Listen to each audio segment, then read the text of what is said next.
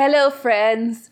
This is Grad School Math School for Inorganic Veggies, the podcast. I am Poma Rosa, and today I had a conversation with Tom Lee.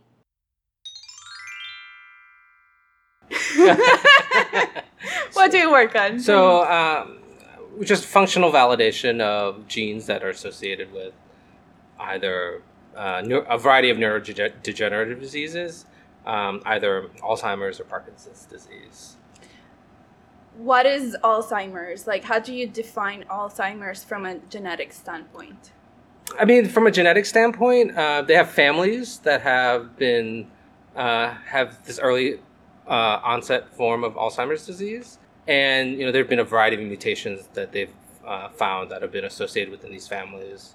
APP, uh, you know, presenilin, uh, and those are the, the most well-known genes that are associated with Alzheimer's. But Alzheimer's disease is really a clinical diagnosis. It's mm-hmm. just people that have you know these form of dementia, and then later on when they did the pathology of these brains, they identified the formation of these beta amyloid plaques and uh, neurofibrillary tangles, and th- that's how they identify Alzheimer's disease. So it's more a clinical diagnosis that's based on behavior and a histopathological diagnosis from uh, these patients' brains. So, but as far as genetically, there are a variety of genes that have been identified based on these familial studies, and then there's a whole gamut of genes that they have identified from genome-wide association studies, and those genes generally are kind of risk associated. They're not directly a, the cause of it, but people think that those genes may play a role in increasing a person's risk to Alzheimer's disease,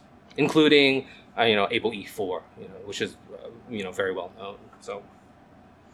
And in terms of Parkinson's disease, like how where where's the overlap between Alzheimer's and Parkinson's disease? when someone it says that they're doing a functional genetic study. So, uh, I, I, mean, when as far as my work goes, mm-hmm.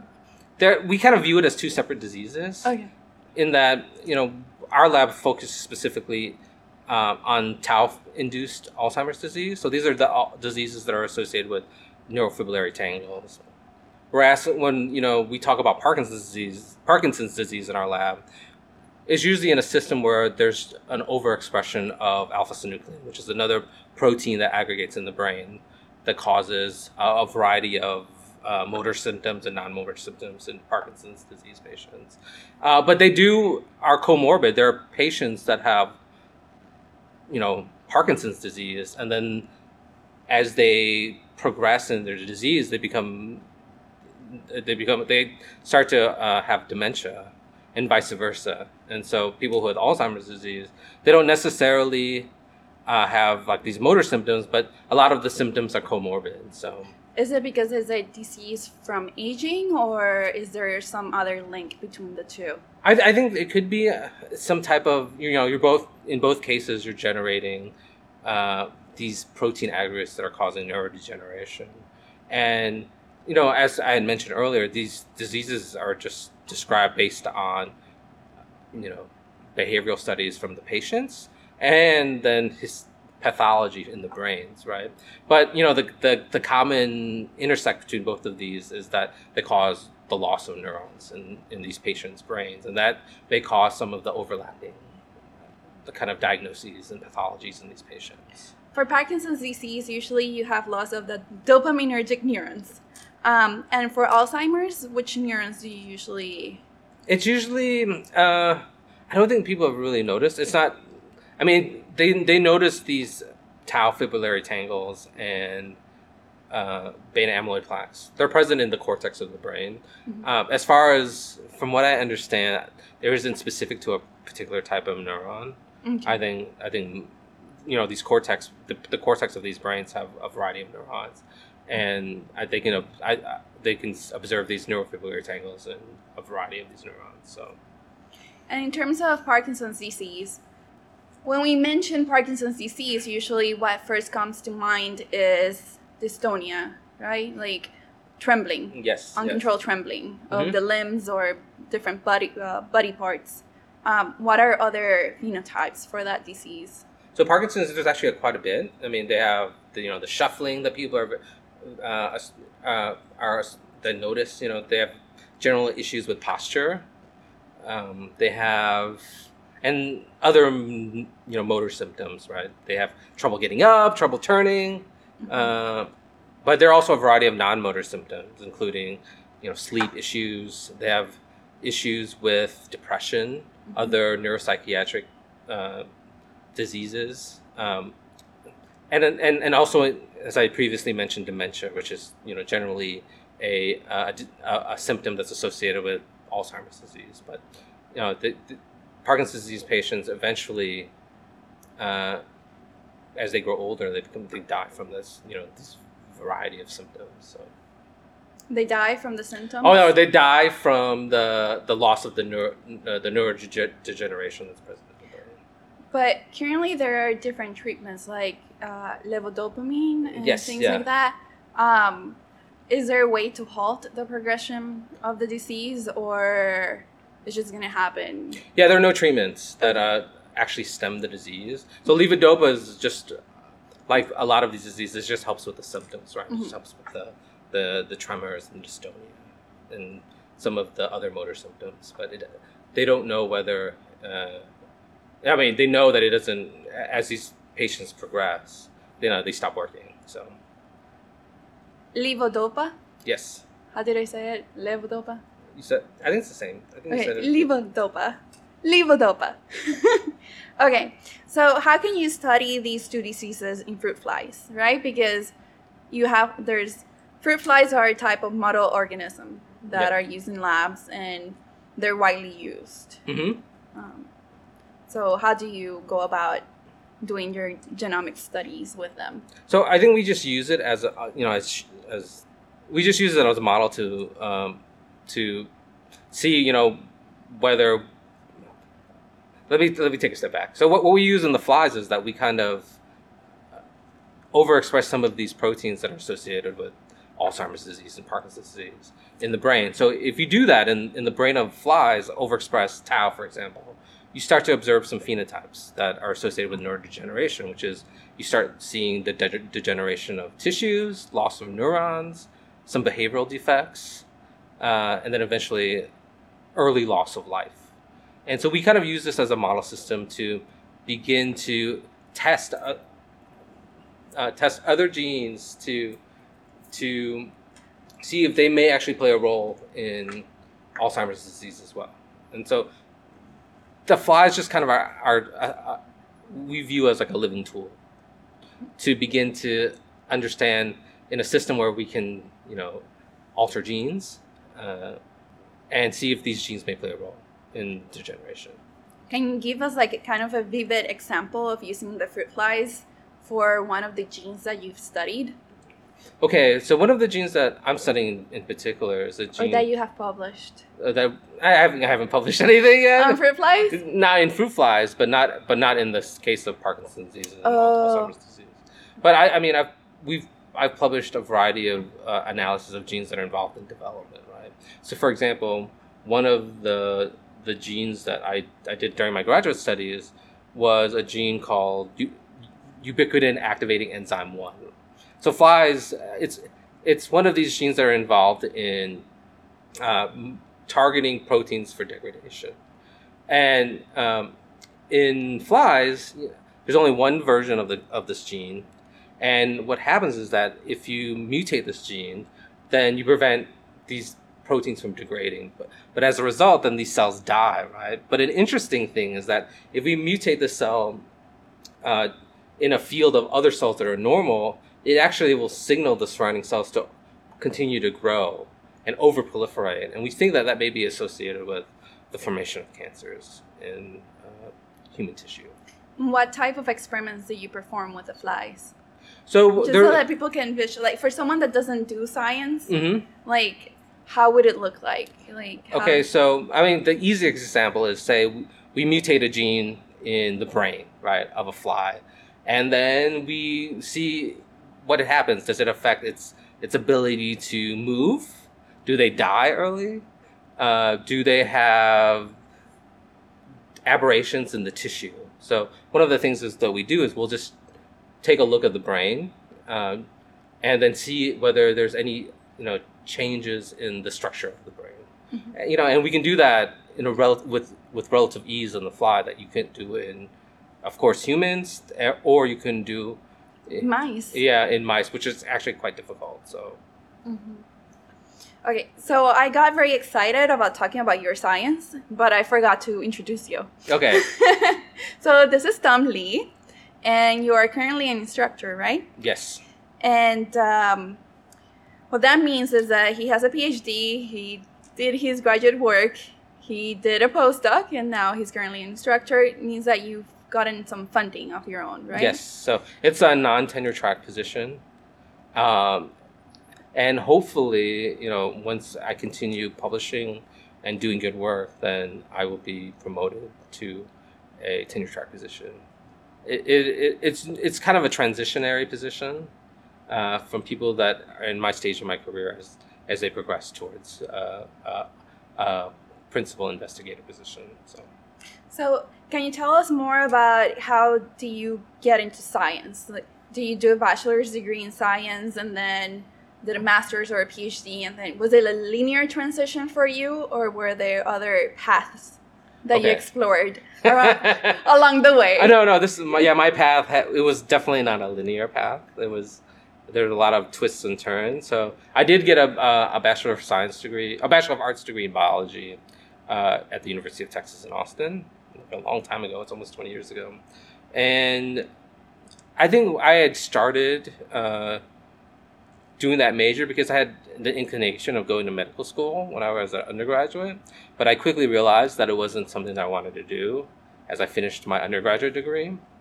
And so at that point, uh, at that point, I was I was also a musician. So I was a drummer in a, a rock and roll band. Uh, and at you know when I graduated with the, with my undergraduate degree, I was really gung ho about trying to see trying to continue my career as a musician. Um, and you know, you know, of course, you know, it's, it's your passion, but it doesn't pay the bills very well. And so when I graduated with my undergraduate degree, I I started as a, a research technician, and I uh, you know was that I was a technician for two years, kind of while doing you know being a musician as well, and I kind of realized that it was actually being a, a technician and doing science was actually something I enjoyed doing. How were you able to manage doing both? With do you have were you equally passionate about both, like science and being a research technician, or I mean, the, with being a research technician was something I enjoyed doing. It- I wouldn't say it was a passion at that point. I mean, my passion at that point, I was solely focused was on being a musician. So to that end, I think at some point when you know the band started doing a little bit better, I stopped being a technician because I wanted to focus, you know, completely on on music. And you know, we did that thing for being a, a musician for, you know, you know, maybe four or five years. that's really cool. Yeah, yeah, it was great. It was a fantastic time. Uh, and at some point, you know, all things come to an end, and like the band was kind of kind of starting to fray, and, and we kind of realized there was, it was coming to an end. That I applied to graduate school because I, I at you know you know as you know your kind of passion for music kind of was starting to wane, and you realize that you have to you know have a career right and do something to make money. I, I realized that I mean I didn't hate being a scientist, right? It was something I actually quite enjoyed doing, and so why not, you know, go and do that? You know, I didn't. I would rather do that much more than do a job that I completely hated. When do you discover that you wanted that you were passionate about uh, music? Like your pas- passion for music, did it start when you were were very young, or was it something when you were a teenager that you learned? I think um, my passion for music started very young. I just remember being, you know, uh, probably eight or nine, and listening to my uncle's record collection. We would just listen to music. And I found it very enjoyable. Um, and I remember I, the first tape I bought. Uh, I think I was in sixth grade. I bought that uh, New Order tape, "Power, Corruption, and Lies," which is, you know, I, ha- I have a, a sweet spot in my heart for it because I, you know, it's it's not the greatest record. They have some very good songs on it, but you know, but as far as being a musician, no, I always had this. I love being, loved music and listening to music, but there's always kind of this uh, I wouldn't say fear, but uh, some doubt about whether you could be a musician or not, right? And I I it wasn't until college that I started playing the drums, and so uh, but I think one of the, the the one of the kind of seminal moments, at least for my musical development, was listening to that first Nirvana album because that album was you could play the guitar. I could play the songs right on my on a guitar, uh, and it didn't. At that point, they were like you know that was in the the heyday of like metal and like kind of really complex rock that you couldn't see yourself being in playing in a band. But until Nirvana came out and the songs are relatively simple, then you're like, whoa, I can do this. This is fantastic. I can I can learn how to do this. And then stemming from that, then I, I'm not, I'm not a very good guitar player. I kind of quickly realized, but they needed a drummer, and so we, that's uh, and I learned how to play drums, and so then we started playing that band. So Are there any songs, or is there anything on YouTube or Spotify? I mean, are I the think our our albums on iTunes. I think Really? yeah. Can I Uh, share that? Yeah, sure. It's yeah. I think uh, I think the album. So I was in a band called the Mirrors. It's like a, a garage rock and roll band, and we had two albums. Uh, the first album was an album called The Green Dream that uh, we recorded ourselves, and I released the first music by ourselves, um, and that's the one on iTunes. Uh, it's called The Green Dream, and and then we have another album called Thirteen Patient Flowers. Uh, I don't know. I think it may be on iTunes. It, I, I haven't looked in a long, long time, but I have to listen to that. yeah, and, and it's just very, uh, kind of just basic rock and roll. You know, It's like it's very noisy and loud and fun and uh, kind of trippy. And you know, I, I I'm actually quite fond of that time because, uh, you know, I never thought that. We, I was just happy to be in a band at that point. Really, I didn't have any expectations, and I played with a bunch of kids that I knew from my old hometown. And so when I first met them, they were really young kids. They were still in high school. And then at some point, we started playing music together, and um, you know everything clicked. and We had a really good time. But I, I'm the reason I'm proud is those kids when they were young, they were like bad kids. You know, they were getting in trouble. You were the calm one. In some ways, I was. I mean, although I was a bad influence because I ended up buying them beer too. I think you know, but We're gonna take that. Let's not incriminate you. Yeah. yeah, it's okay. They're- you Are know. you fine with that? I'm fine. I think, um, but they were, you know, they were, t- they were tough kids, and they were getting into trouble. You know, doing, you know, they were already involved with drugs and marijuana and drinking heavily, and and you know, I kind of the I'm proud in that most of those kids are are, are pretty put together now, and so I, you know, I, I'm I'd, I would like to think that I, I played a small role in that, you know, just by showing that we could do anything. Like, I mean, at that point, we're just some kids playing in a band, and someone just like, oh, we should just release this record. And I was like, at that point, I was working as a technician, and I had I was living with my parents still, so I had extra money. I was like, well, sure, I can, we could do it. I have money to burn. Let's do it. And we put the record out, and and people people liked it, and it, it, we were able to play, you know, go on tour and you know make a little bit of money playing shows, and so, you know, really cool. it's kind of like an idea that you you know, at that point it was like anything was possible. Like I can't believe this is even happening to us, right? Like we're actually playing shows and people are coming to watch us play awesome. and then know our songs. You know, it's fantastic. You know. And so, yeah, and then we also had a lot of good times too. Actually, I what didn't realize you were that famous. I we're That's not that famous. cool. I mean, we just I know someone that's famous. we weren't that famous, but I, you know, we do have some music that is available on the internet. But also a lot of people that have music available on the internet. But you know, the most fun part is like we got to do for those you know five years.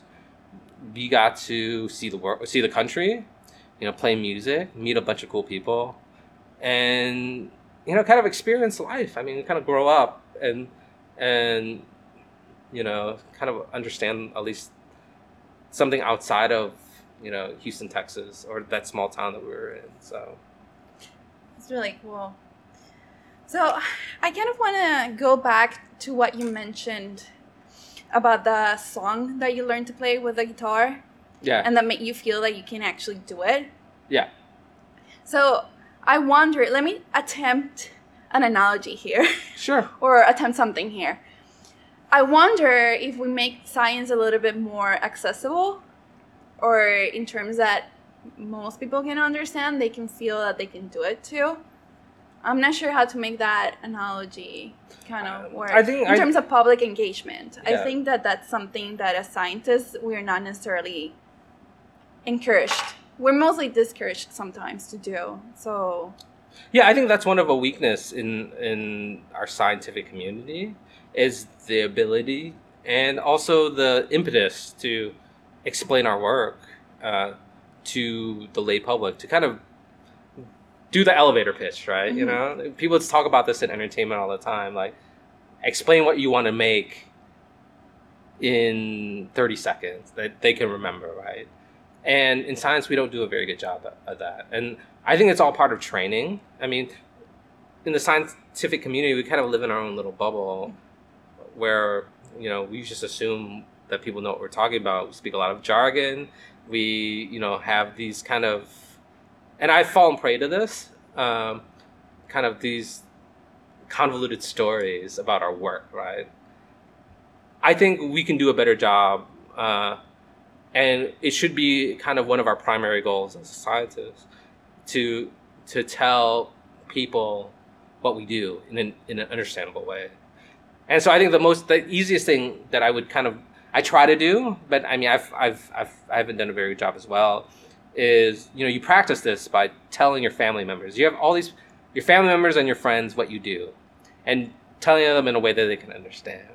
You know they, they and they're interested in, in science. It's just we just have to be able to present it to them in a way that you know is interesting to them and is is understandable to them. they're capable of understanding. I think we need to start listening to each other. Sure. Yeah. This may be just uh, just maybe in, in in your point. I think this may be just be the, the way we are now is just the the ramification of not listening to people for a Mhm. very very long time, and so this, they mm-hmm. feel like it's their only option is to to like call somebody out on on the internet. You know. But actually, moving a little bit away from that, it makes me think about. I'm not sure if you experience this, but sometimes I feel like when, when I'm when I'm talking to some people that feel like we're having two separate monologues, Yeah. and I wonder like. It makes me think that the same thing happens online. The same thing I think it happens, worse everywhere. but sometimes it's like just having two separate monologues and at the end of the conversation at no point do you really listen to the other person sure. um I, I think uh, I think ha- these conversations, these in-depth conversations, are not very good on the internet or like on uh, like you know on comment message boards and things of that nature because I think context is important. I think you know personal like seeing personal body con- you know reactions to you know statements uh, is important uh, and that's part of the context right and and I think I think it's just a problem with social media now, where uh, people don't have that kind of conversation anymore. Because people people in on the on the internet, they they just care about click clickbait hotline uh, headlines, right? They want something to just get your attention. And the it, same thing happens with the newspaper. I, absolutely, you know like how many dead people come out in the like front page? Sure. i don't want to say like if that's your family member you're like oh he died or she died.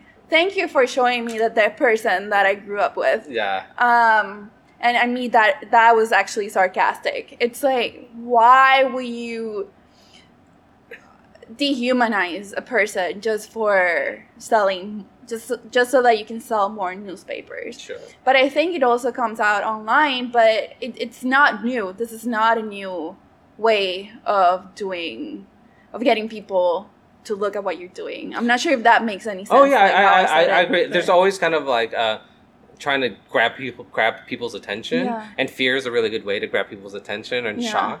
But I, I, I just get a sense now, especially uh, on Twitter or on uh, on Facebook, um, and even on Reddit, which I use quite a bit, there's just a lot of false stuff, you know, things that people are just outright lying. But you know, you know, if you don't actually, you know, take a second and think about, like, well, even if you were at some point like just say, oh, okay, that's the truth.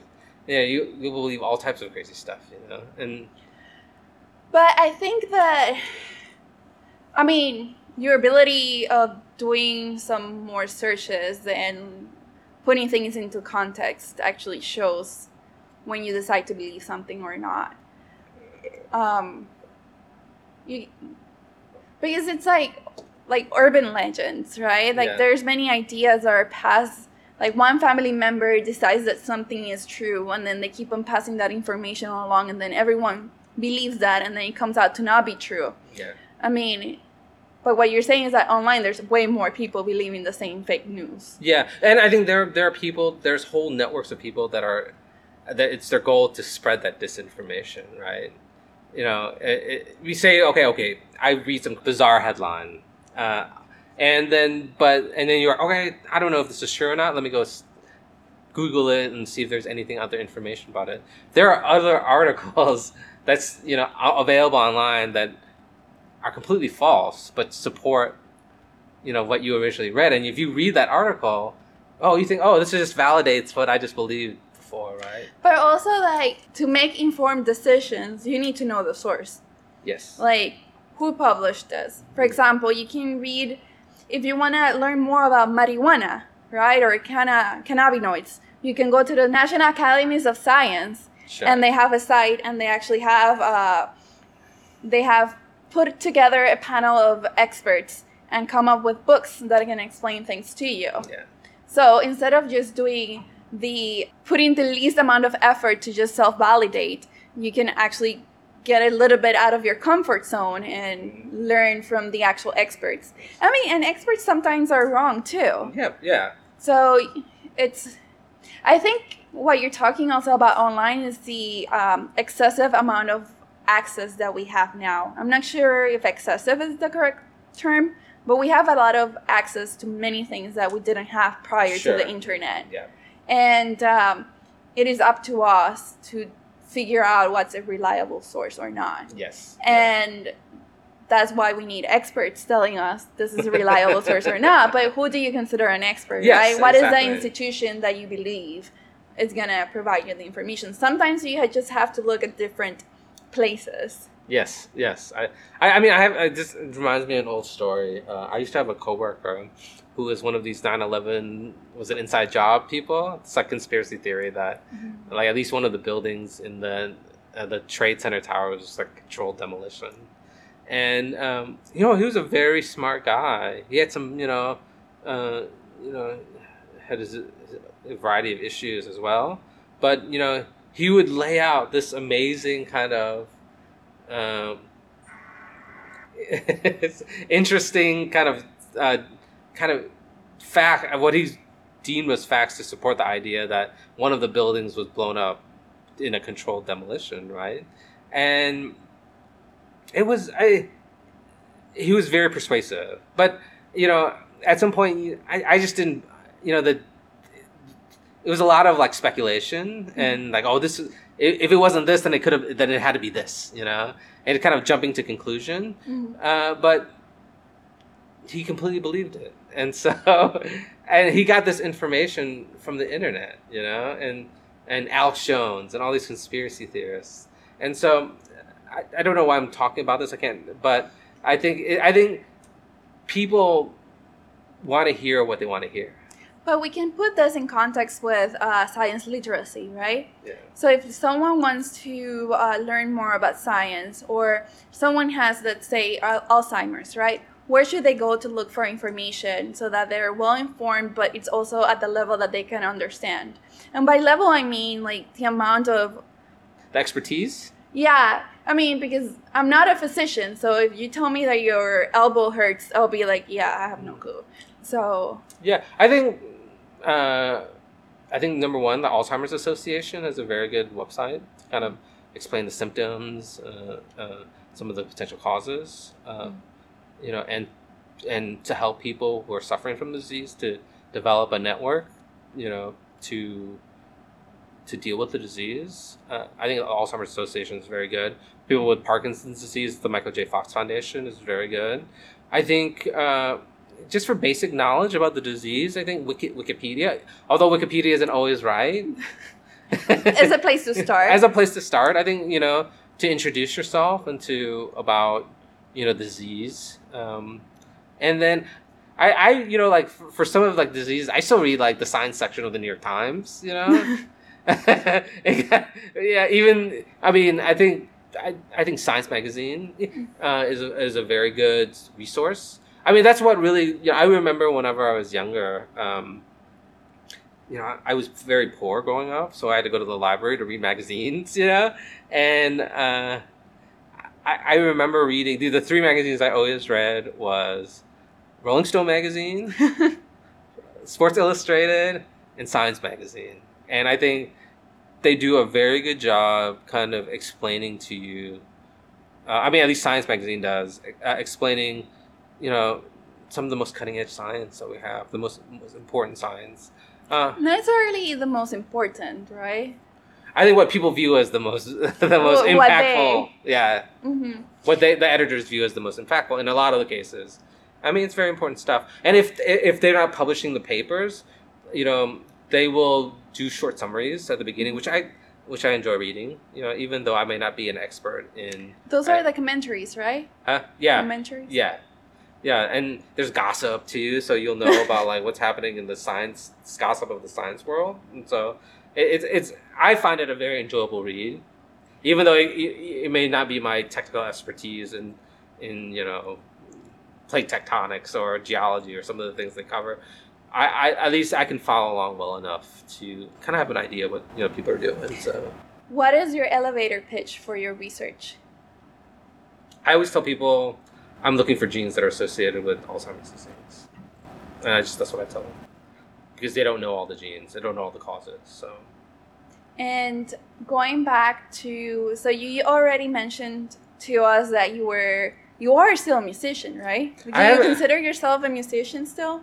you know, honestly, for the longest time, it was part of my identity. Up until I think I had a conversation with that, uh, my friend Alan, who I used to play in a band with, and I I play basketball with every Sunday still. Uh, uh, I haven't I haven't played in a band in probably two years, and I think about a year ago I was like, oh, you know, it's hard letting that go. I want to I, I want to be continue playing in another band. I just haven't had the time, uh, and so but yeah, it was like about a year ago. We were like, man, I don't, I don't identify myself as a musician anymore. Whereas for a very, very long time, I did. It was part of my identity, and so, and it's kind of sad. But I, but I can, I can, I, I can be a musician in the future. I mean, it's, it, and it would just be more so just for fun, which is why we do a lot. You know, I don't think I, I'm, I think, it, you know, playing for money or, um, that wasn't really what was fun anyway. So it was kind of making music, creating something with people that you enjoyed creating it with. When you were doing the road trips for your playing gigs, Yeah. what was like the most impressive U.S. landmark that you got to see? Or was there anything that stood out that was like beautiful to you? Oh yeah, we went to we went to Yellowstone, and this is fantastic. This is an amazing story. So we were we played, um, where were we played Denver, right? Then we drove to Yellowstone for, uh, which for a day, which is a very long drive, and it was kind of hot. It was in the summer, and you know, imagine six dudes in a car without any air conditioning, just like smelling it up. It was disgusting in there, and. Uh, so we get to Yellowstone, we drive around, we went and saw Old Faithful, and then we drive around and we saw this um, beautiful waterfall. It was kind of in this like little valley, and we're like all so small, and we're like, no man, we gotta go, we're gonna go swim down there. so we go and climb down, all five of us climb down, and go swimming in this amazing river, like a hundred meters upstream of a waterfall Wow. and uh, we're just in there swimming. It was fantastic. It was amazing. So But we're not encouraging people to do that. yeah, no, don't do that. I mean, but it was beautiful. it was it was beautiful. It was a uh, a moment I'll always remember. And Well, so- really nice. yeah, and it was just with all these guys that I just you know I'm still friends with all of them. So and That's so really cool. yeah, so yeah, it, it was like that first that first road trip was I kind of kind of I can imagine the best road trip ever. Because we're you know we had saved money so we weren't you know we had plenty of money financially to get through the trip. But also um, you know we're all excited. It's something completely new. And then the idea of that vacation is that you have a place every day to to be at right after your trip to do something. And that place was very conducive to meet new people. And so so every day we got to like meet new people have fun party and then um, so like my friend said that this is the perfect description of my tour. It's like every night's a friday night and every morning's a monday morning. And this is kind of like that for like you know three weeks. So it was like that. It was, it was, it was awesome. That's really cool. so, before we move on to your, do you have to leave now or? i have to leave in about 15 minutes Okay, so let's do this very quick. okay So, let's this go. is the speed round yes. Um, let me look at my list. Well, you gave me already a lot of opinions, so we don't have to go. opinion i don't know You already showcased your humanness.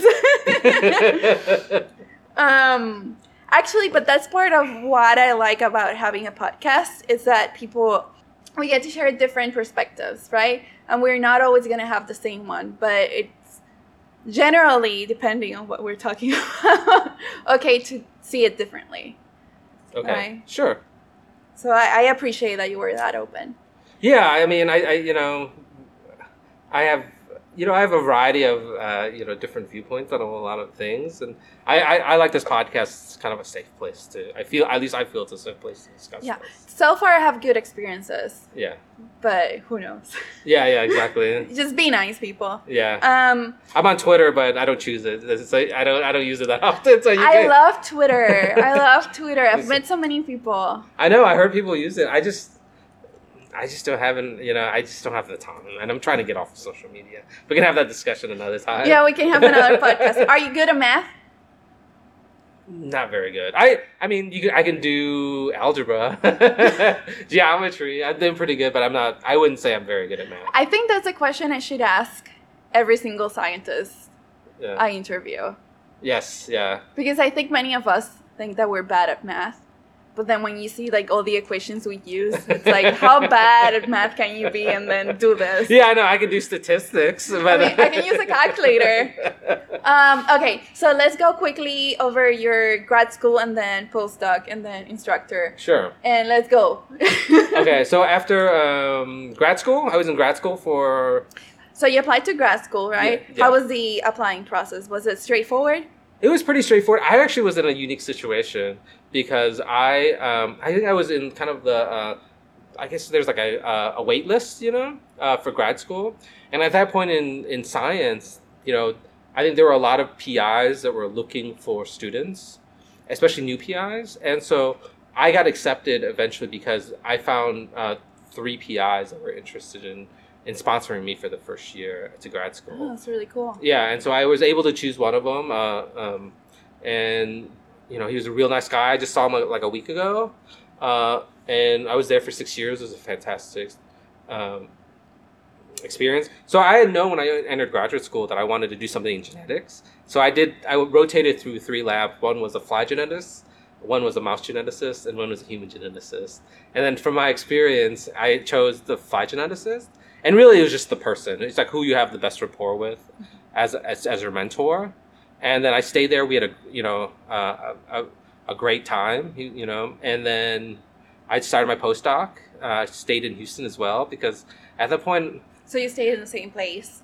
yeah, in the same city, right? Uh, I, I joined uh, another lab who still does fly genetics, but they're kind of more interested in, in cell signaling um, and using developmental pathways to, you know, to understand uh, how cells signal to each other.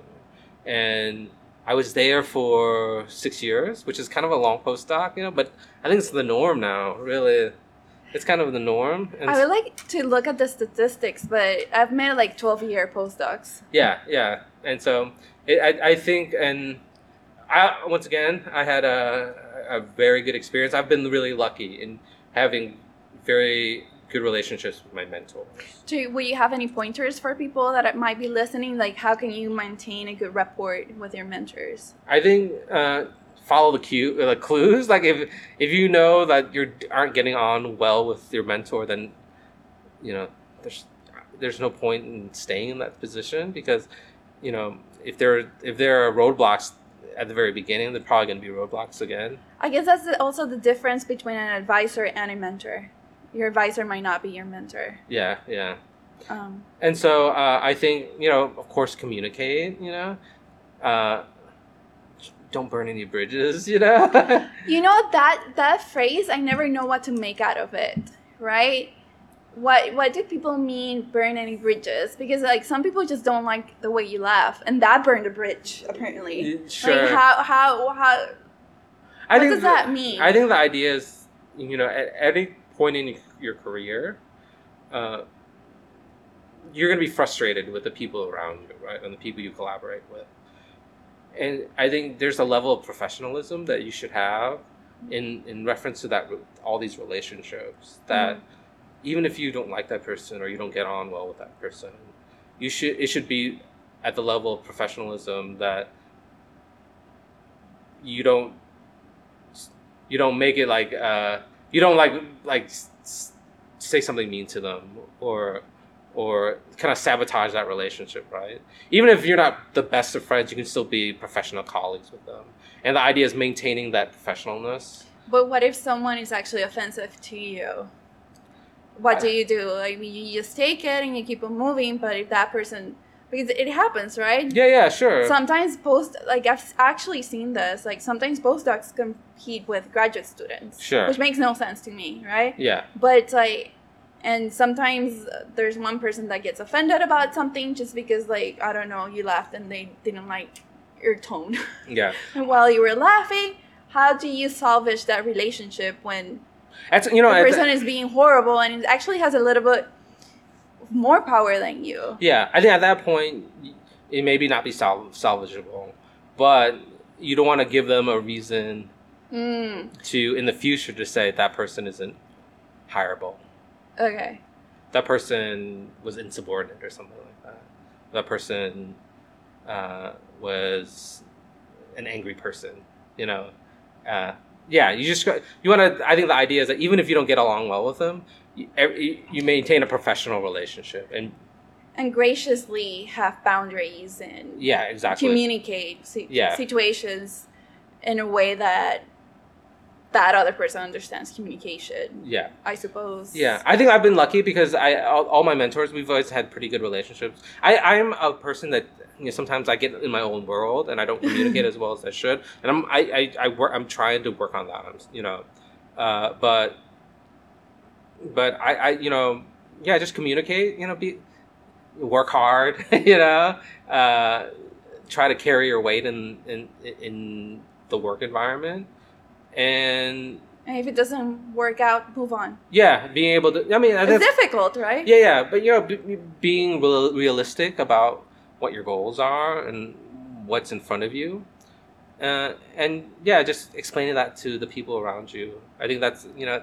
and that usually and come and that kind of I don't want to be philosophical, but I kind of come from a good place in in dealing with that particular person, right? Have their best interests in heart, right? Because you know, I believe in karma, you know. So if you treat people well, then it's going to come back to you tenfold you know so uh, and then okay so after my uh, postdoc i actually went to do industry for like a couple of months uh, for and I, i'm not to say the company but uh, i was there actually only for like eight months um, and it, it was just didn't work out i think i kind of at that point of my career i was like I, you know, I, I was like, I've been in the academic world for oh, quite a while. I just wanted something different, right? And see what the ind- industry had to, uh, the industry world was like. And at that point, it, you know, I was there for uh, a little bit of time, and quickly I was like realized that it was something that wasn't right for me. And so I came back uh, first as a postdoc uh, in the current lab I'm in right now, and then I was promoted to instructor. And so right now, my tasks are you know doing experiments, publishing papers, you know helping manage the lab, but also trying to continue to uh, generate funding for the lab for my work, and then for if everything goes well, then uh, progressing on to get my own uh, uh, lab position. So If any of you have any questions about Tom's research, please tweet them. uh, Tom might help answer them.